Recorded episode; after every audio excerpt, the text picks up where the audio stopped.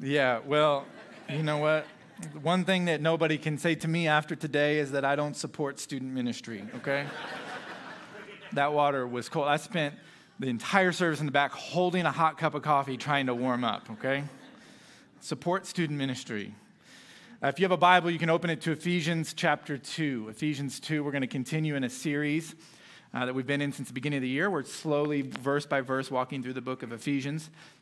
And if you uh, don't have a Bible, I want to encourage you in a couple ways. One, uh, bring one. We're glad to buy you one if you want a good Bible. Uh, you can also take the one that's in the seat back that's in front of you. There should be one under the seat there in front of you. You can have that one. Uh, the text will appear as a reference on the screen uh, because I want to encourage you to open up uh, the Bible with us today. And so we'll be in Ephesians 2. While you are getting there, I want to give you one more update. There's been a lot of information in the service today, lots going on in the life of our church. One more thing we have a very big outreach that takes place in the summer. Uh, it's like a discipleship outreach program for young people that we call VBS, Vacation Bible School. Over 400 kids, 150 volunteers, five days uh, during the first week, full week in June. And uh, we're really excited for it. Many of you have signed up, and we're grateful for that. You're signed up to volunteer, and, and I want to say thank you for that. Registration for young people is about to open. It's going to open in a unique way. So I want you to hear me. If you're a part of our church, if you, if you need to give us your email address after you hear this, just fill out a Connect card. Um, but an email is going to be sent out this week that's going to give you a private link for New Hope families to register for VBS. And we don't want you to pass that link to a bunch of different people. Uh, it's an honor system thing.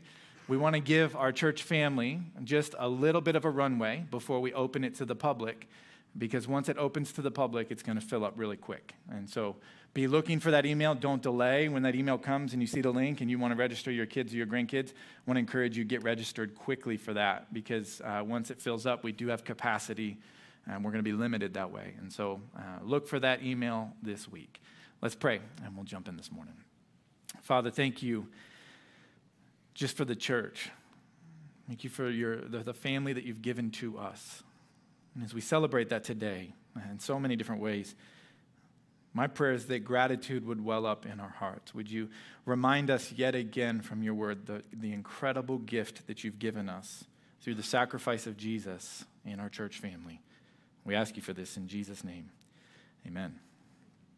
I was at the dentist office this week, and while I was waiting for my appointment in the uh, waiting area, there was an elderly woman uh, that was waiting for her ride to pick her up after her appointment had ended. And so she struck up a conversation with me. Usually, uh, the preacher goes first. She beat me to the punch. Uh, and so we started talking. And she made a comment. She said, uh, There's so much going on in our world today, so much chaos.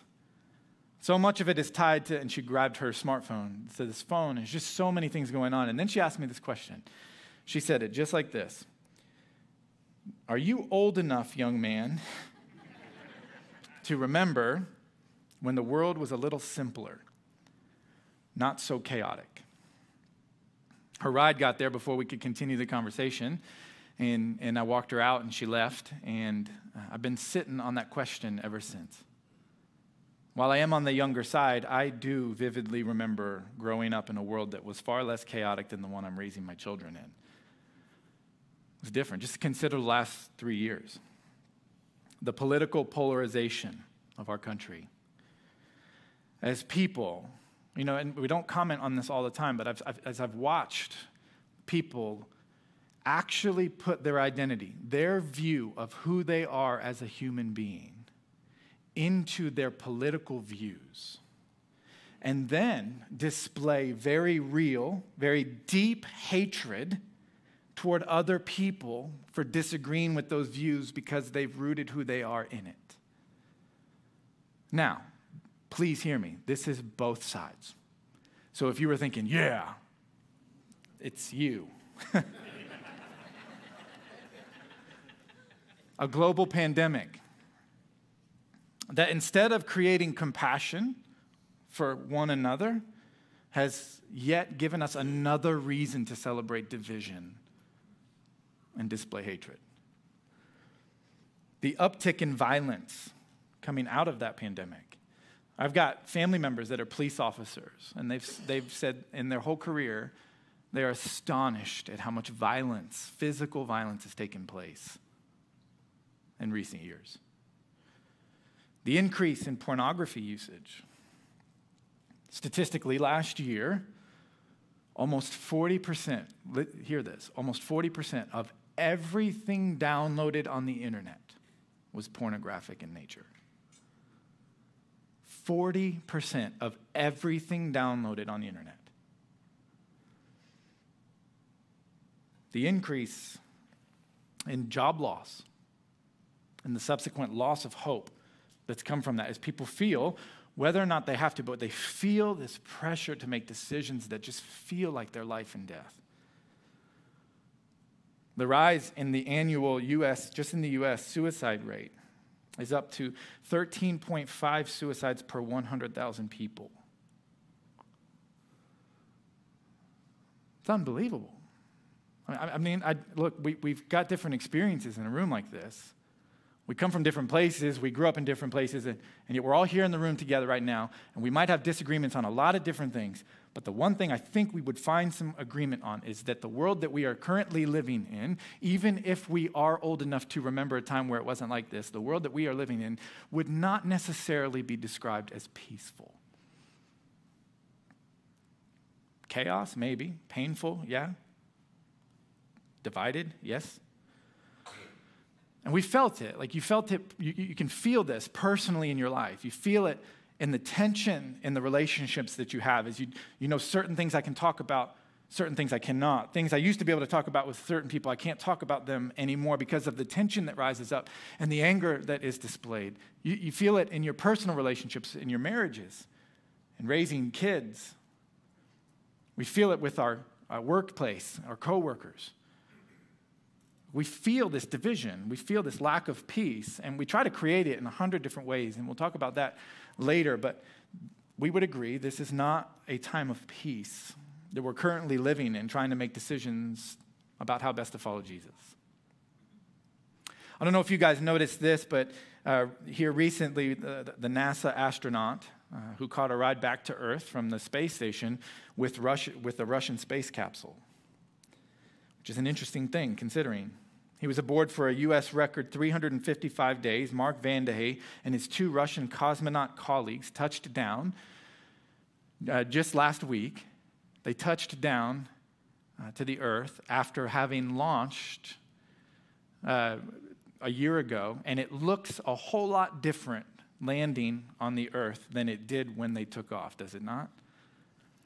I mean, when they took off, Russia and the U.S., wasn't looking the way it looks now. And when they landed, it would be understandable that things would be pretty tense. In fact, in fact if you know much about uh, kind of the history of returning from the space station and, and, and returning home from space, there's oftentimes tension based on where you land and what's going on politically.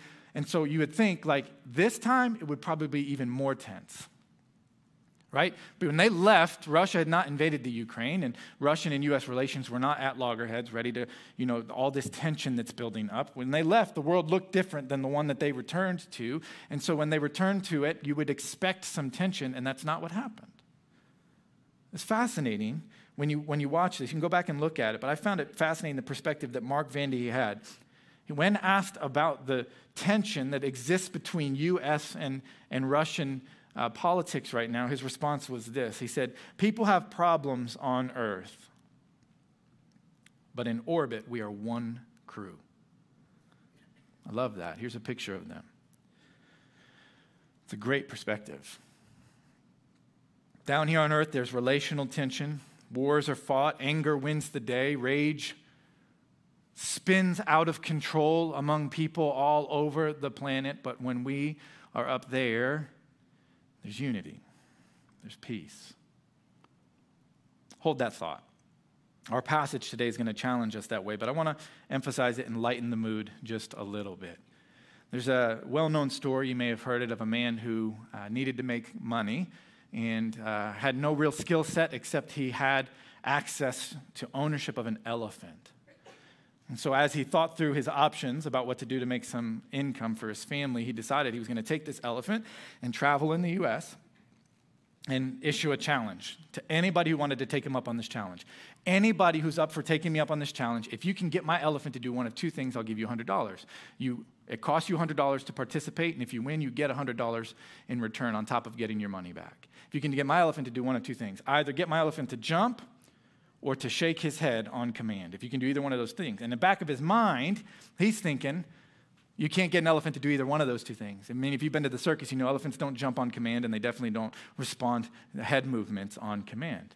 And so this is what he does. He launches out and he goes all over the US and he's making all kinds of money from his challenge. People are just lining up and they're trying to get this elephant to jump, trying to get the elephant to nod its head yes or nod its head no, anything that they can do, and nobody's able to do it.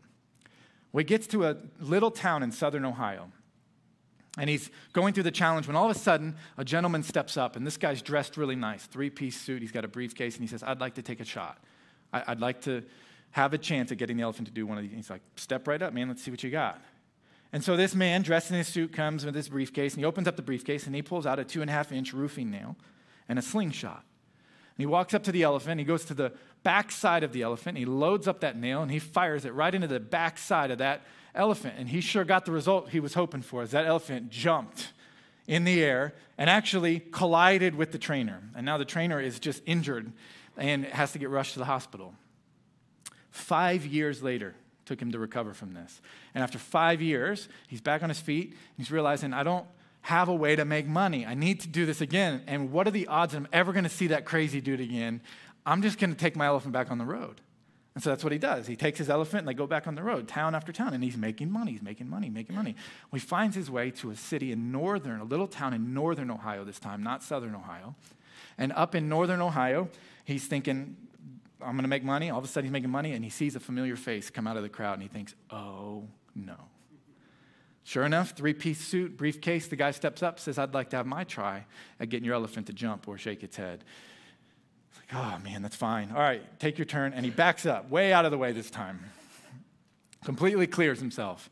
And the guy steps up, he opens up the briefcase, he pulls out a two and a half inch roofing nail slingshot, and he walks up. And instead of going to the back of the elephant, he goes to the front of the elephant. The elephant's just staring at him, locked into him. And he holds up the nail and he says, Do you remember this? And the elephant goes, Yep. and you want me to do it again? He goes, Nope. And the guy got his hundred bucks and left. now, preacher's jokes, okay? Here's, here's the thing though. What's true of the story, an actual truth that comes out of the story is this there's something about elephants we all know to be true. They never forget. They never forget. And as we study Ephesians chapter 2, as we look at these four verses that we're going to look at, we're going to see the same thing. It's something that the Apostle Paul says I want you, no matter what happens in your life, no matter how chaotic the world around you get, no matter how many wars start, no matter how much tension there is in your home, no matter how much frustration there is at work, I want you, in the midst of all of that, to never forget this truth. And he lays it out for us beginning in verse 14. Let's stand together as we read God's word. Paul, continuing his explanation, of the depth of what Jesus did for us says this in verse 14 For he himself is our peace, who has made the two groups one and has destroyed the barrier, the dividing wall of hostility, by setting aside in his flesh the law with its commands and regulations. His purpose was to create in himself one new humanity out of the two, thus making peace, and in one body to reconcile both of them to God through the cross, by which he put to death their hostility. He came and preached peace to those who were far away and peace to those who were near. For through him, we both have access to the Father by one Spirit. This is the word of the Lord. You can be seated. So, right away, the Apostle Paul in this passage continues what he was saying in the previous verses about the importance of the sacrifice of Jesus, what it does for us. And he emphasizes very clearly what he wants us to never forget. If you're studying this in the language that it was written in, you would notice if you're in, if you're in Ephesus, if you're sitting in this church and this letter is being read out loud to you, the language, the choice of words that the Apostle Paul uses right away would have stood out to you. It's got uh, an intensity to it. He says, For he himself is our peace. What he is saying is there is no other source of peace that you can find that can that it all pairs in comparison to the peace that we find in Jesus. You can find no other source of peace like the peace that you can find in Christ. See, there's these dividing walls of hostility, that's how he describes it in this passage, that exist between one another, us, and between us and God. And what Paul is saying is this the tearing down of that wall that has created divisions among people and divisions between us and God, the tearing down of that wall, the peace that came in its place was made possible only because of what Jesus did for us. And that's throughout your Bible. Look at how the Bible describes Jesus. Isaiah chapter 9, verse 6 calls Jesus the Prince of Peace.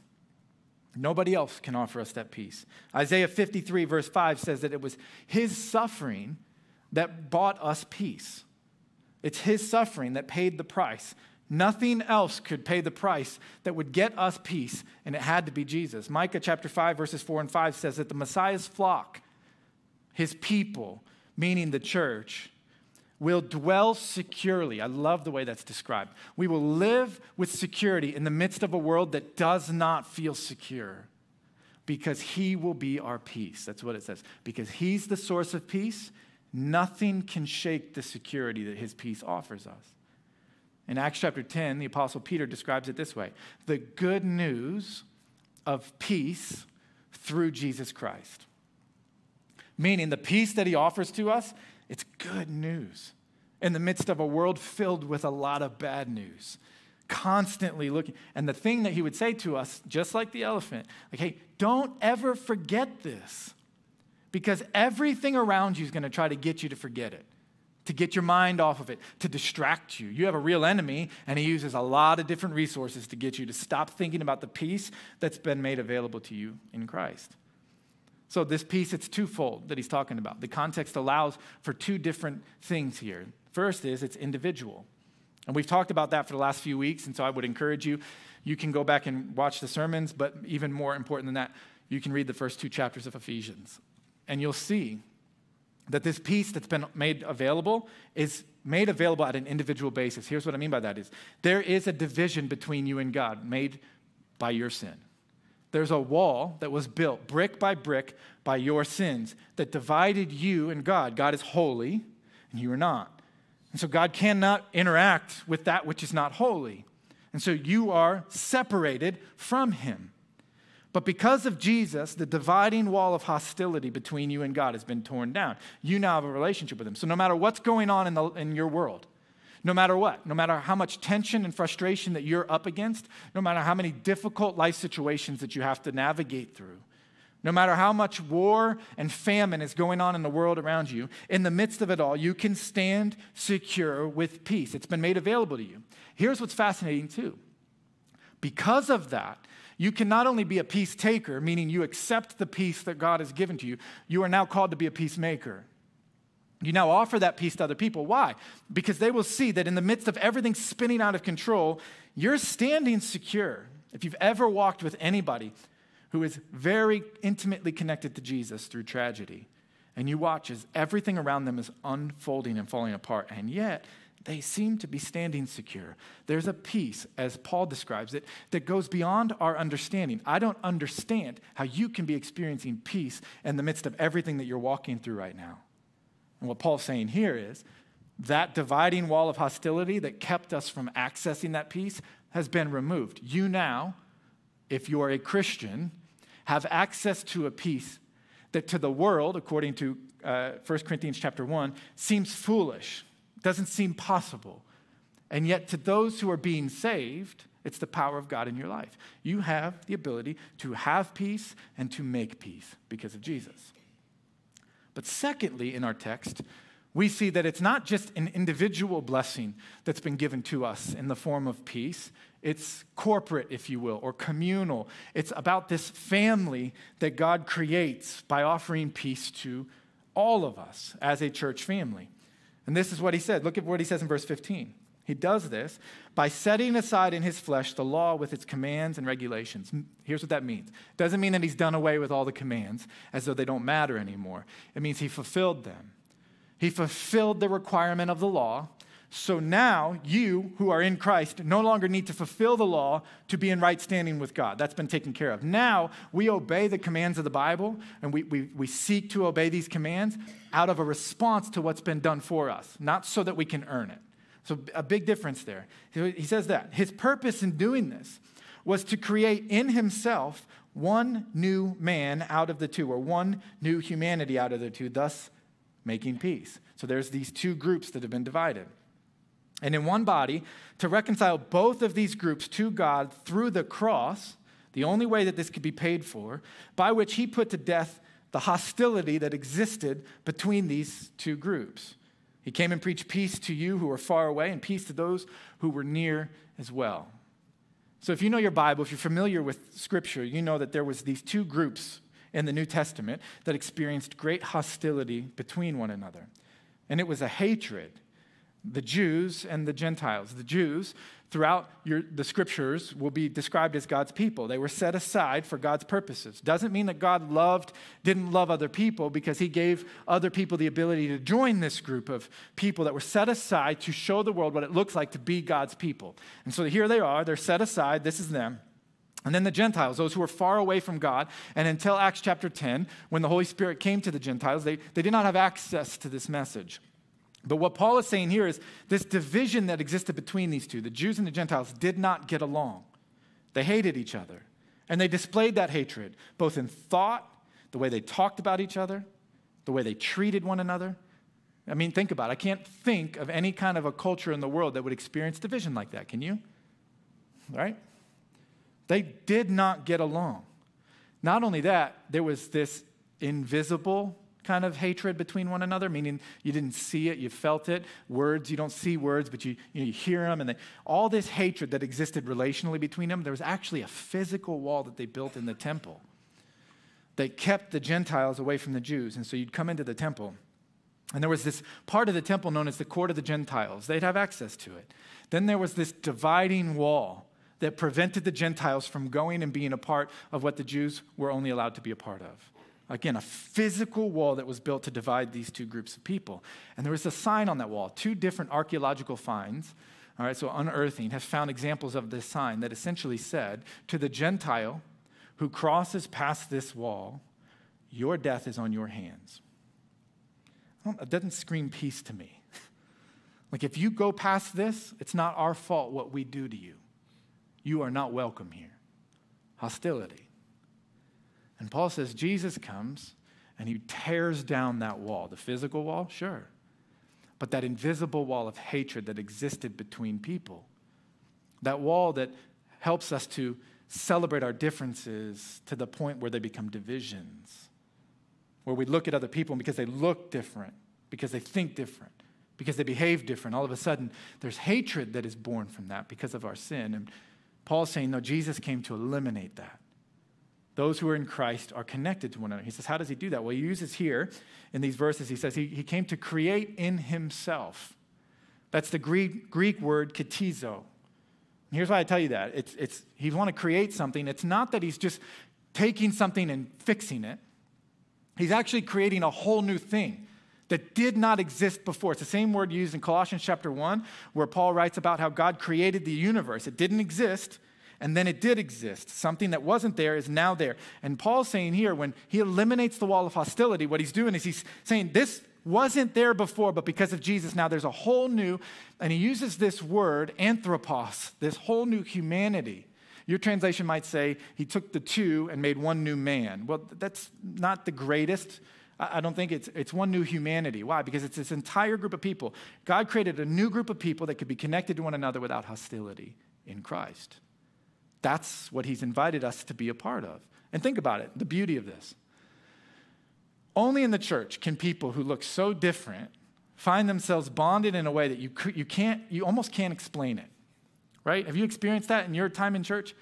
Like I'm in church and it's like, hey, if we weren't here, we probably wouldn't hang out. like we're not alike. We don't think alike. We don't do the same things. And many times, some of the deepest connections I've had is like, I don't even speak the same language. And yet there's this connection that I have with these people in Christ. There's this, what would normally be something that would divide us has been eliminated. And now we have this connection that's stronger than any division that we could have had. And that's only made possible because of Jesus. Two people that normally have nothing in common. Now, I hesitated to share this next part that I wrote in here last night, okay? But I'm going to share it. I wrote this part last night because I don't think the person who I was hesitating for is here today, though he may watch online, in which case, I love you. There is no dividing wall between us, my friend. I wrote this In Christ, people who are not alike, who would otherwise be divided, are brought together. Like a friend of mine here today who cheered really, really hard for Duke last night. Being a North Carolina fan, I'm like a Gentile to him. But because of Jesus, we who are enemies can be brought together to experience peace, at least a couple days from now, maybe. See, for me, this connection, there's a metaphor that's helped me. I'm going to grab, I'm not leaving, I'm just grabbing something here. There's a metaphor that's helped me understand what Christ has done for us. I want you to think about the difference between and the similarities between these two objects. We've got a bag of marbles here and a cluster of grapes. Think about how these are different. Bag of marbles is, and a cluster of grapes are, sorry. I just ruined it. There is a dividing wall in technology. There's a hum now, isn't there? Oh, that's awesome. How do we do away with that? Handheld? Who's got the handheld?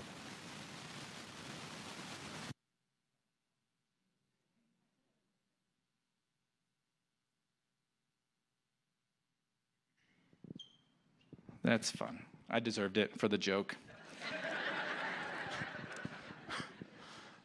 so you think about a, a, bag of marbles and a cluster of grapes, individual pieces, not connected to one, uh, not connected really here in this bag of marbles. They're just kind of banging around one another.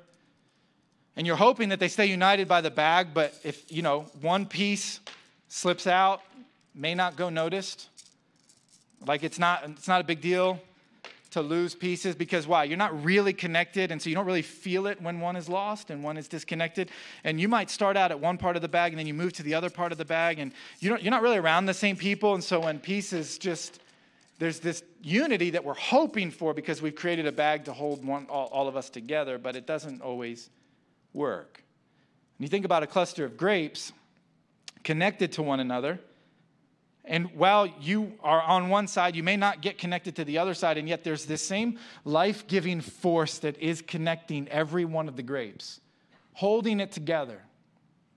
See, this is what we see in church. You see this same thing. You notice in the bag of grapes, the ones that can actually make it work stay together, the ones that, you know, for whatever reason, could be all kinds of things, they fall out, and it doesn't matter. But you notice with the cluster of grapes, you might not be connected to the one over here, but you're still connected to them.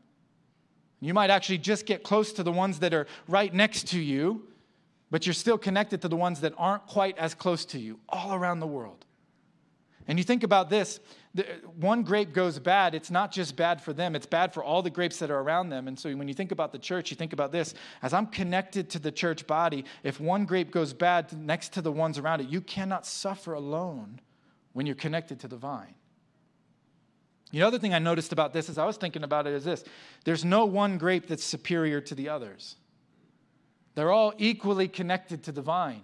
They're all dependent upon the vine. And so, whether you serve in the church on a stage or you serve in the church cleaning up from a dunk tank out in the lobby, we're all equally connected together. Nobody's better than anybody else because every single grape depends on the vine for life. Here's what I would contend based on our text today. I would contend that every single attempt for us to create peace that does not include the vine of Jesus is simply putting marbles in a bag and hoping that no hole forms so nothing slips out.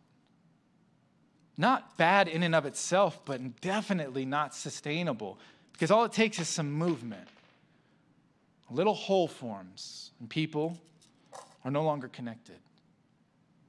So, what it, whatever it is that we put our attention to, social programs, they're good and they can be used to bring people together, but apart from Jesus, they're just marbles in a bag.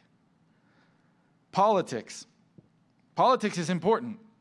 It's worth our time and attention to think critically about these things. But if they are apart from Jesus, if we're thinking about them apart from being connected to the body of Christ, it's just marbles in a bag that we hold hopes. We hope holds together. We just hope, man, hold together. I'm going to put everything I got into this bag, and then a hole's formed. And people lose touch. Self help, counseling, other types of unifying efforts, they're not bad things.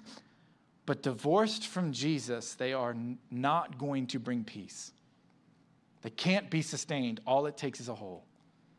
And all of a sudden, people aren't connected. Real peace, the type of peace that connects us to one another, the type of peace that destroys the dividing wall of hostility between us and God, and at the same time, destroys the dividing wall of hostility between us and one another, came with a price. It cost something. And so it only makes sense that it would be the one who was able to pay the price that could provide the peace. And that wasn't you, and that wasn't me. We could not pay the price for what it took to provide peace. Only Jesus can do that. So only He can be the one to provide that peace. So I don't know what your next step is. I don't know where you're at when it comes to relating to the church, but I do know this. Yes, broken. We have pieces that are broken, we have pieces that are hurting. But in Christ, all dependent upon Jesus and connected to one another. So, taking your next step to get connected into the life of the church, that's your call. Trying to find peace apart from it, I don't think you can do that. Let's pray. Father, we thank you. I, I, just, I am so blown away by the church. I love it. The, the, not just the energy, but the connectedness of people who are normally so different and yet brought together beautifully to be one family has changed my life. I can't even put into words the difference it's been in my life to be connected to people in the church. God, thank you for the, those that I don't even live near anymore that are texting on, on Saturdays encouragement for our church family feeling connected to one another. God, we thank you. God, I pray for those who have not experienced that connection, that there are some divided walls of hostility between them and others. I pray, Father, they would allow you to break that down, that we would stop putting all of our energy into the things that are manifested in our own power, but would just submit and allow you to break down those barriers and allow us to experience real unity. Thank you for that. And thank you that this type of peace costs something and that you are willing to pay it. We give our thanks in Jesus' name.